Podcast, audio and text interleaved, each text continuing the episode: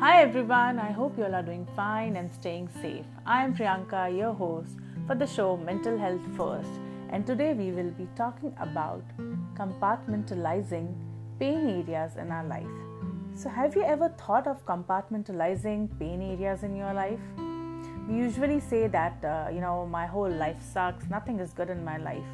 It's like a general notion, expression when everything seems to be falling apart out of our hands, right? So, when we see ourselves surrounded by the darkness and when we close our eyes as we lose the strength to look ahead, isn't it? So, how do we compartmentalize? What is this compartmentalization I'm talking about? How can we separate the pain, trauma, people, and emotions from our life and focus on what remains in our hands?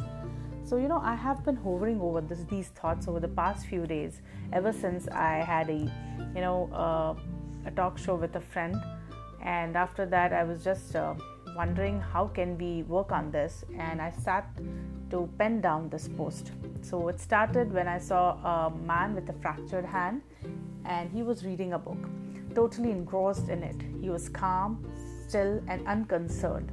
It got me into thinking that why do we curse our entire life when we, you know, when a part of our life goes wrong, right? So, just like if a part of our body is fractured or hurt, we won't say that our whole body is fractured, that like our whole body is a waste.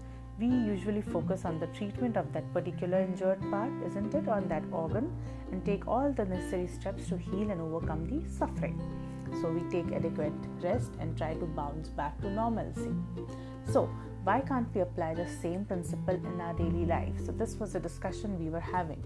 So, I know it sounds complicated, right? So, how about compartmentalizing the pain areas in our lives in small boxes and segregating them? So, maybe it's still not clear, so I'll help you by, you know, uh, making you understand by compartmentalization psychology in relationships. And here is a compartmentalized relationship example. So uh, my relationship failed. Like uh, so it is okay for me to go through sadness loneliness emptiness and even have an impact on my emotional and mental health. But does it mean that my whole life is gone? Does it mean that i'm finished? Or just like that so, yeah, maybe I'm facing a severe financial crunch, you know, physical pain, emotional trauma, uncertainty, fear, confusion, and a lot depends on my earning. But does it mean my life is a total waste, unworthy? No, isn't it? I'm not asking you to dismiss your feelings or live in denial, emotions and thoughts and what you're going through, but I'm exactly requesting you to own and acknowledge each and every emotion, hold them and put them each in a separate box right? So, how do we do that now? I believe till the day we are alive, we have chances, choices, and greater decisions to make for our life. Every 24 hours, you know, every day we get this uh, 24 hours deposited in our bank account to make a new choice, start a new day, begin fresh. I know it sounds cliche. You have read a lot, heard a lot about it, doesn't sound practical enough. So, let me help you with these very basic, you know, ways to compartmentalize your pain areas in life. So, if we go by theory, compartmentalization is nothing but it's a psychological defense mechanism in which thoughts and feelings that seems to conflict are kept separated or isolated from each other. Some people also debate that it is not uh, you know so helpful. But uh, i think it may uh, my, it may form a mild dissociation. But practicing dissociation is one of the life changing exercises i have learned in nlp which simply which you know which uh, simply propounds having a mild emotional distance or detachment from your immediate surroundings. So your immediate surroundings could be your you know stressors your triggers and any person or any any place or anything which causes stress to you. So it might appear as little tricky or challenging or something hard to practice but it is Oh, no, it is not difficult. I have been practicing this over past few months and I have certainly developed a mental map of small boxes in my mind and each box denotes major elements of life my relationship, my career, my family, my future, my writing, my job, my fears, my dreams, my future prospects. Everything is now in a, lives in a separate box. So this segregation has helped me to gain, gain a better clarity and I try to focus on each element on basis of their relevance. So i think you can also try to do that.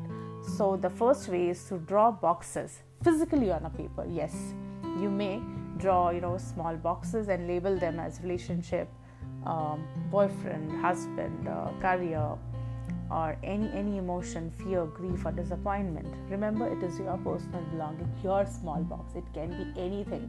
So don't judge just do it.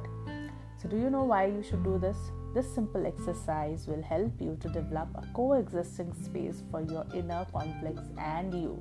You will give them a space. You know the closures we talk about the acknowledgements, and validations we seek for our thoughts and emotions. Here is the first place to begin with through yourself. Second way is to isolate each conflict. Yes, once you are done making these small boxes on your paper, segregate them, rather subdivide them, go deeper.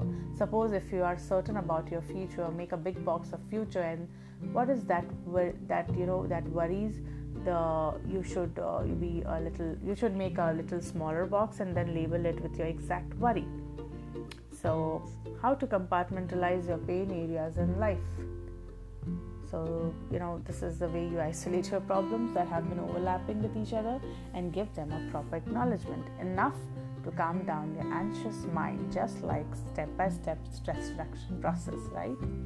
And third and the last way is focus on the things in your control. So, you know, once you are done segregating, labeling by taking the first few steps to compartmentalizing your pain areas in life, sit and focus on the things which are still in your hands, right? An option you can still work on. I know this will not happen all of a sudden, but at least you will be able to be in a position to think clearly.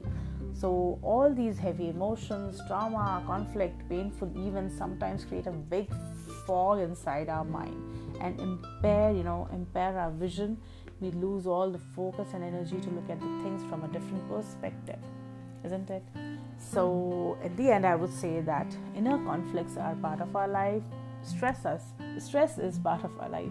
Losing, winning, success, failure, battles are again part of our life. So, but you know, they are just part of our life and not our entire life. So, when a part of your life stops working, you either stop wasting your precious energy into it or maybe you nurture it, enhance it to make it workable, isn't it? So, you can only develop this clarity when you learn to compartmentalize your pain areas in life and take complete command of your life. So, it is okay not to be okay, but not okay to lose control of your life. Remember this. Lots of love, love and light. Rise up. I'll see you soon. Bye bye.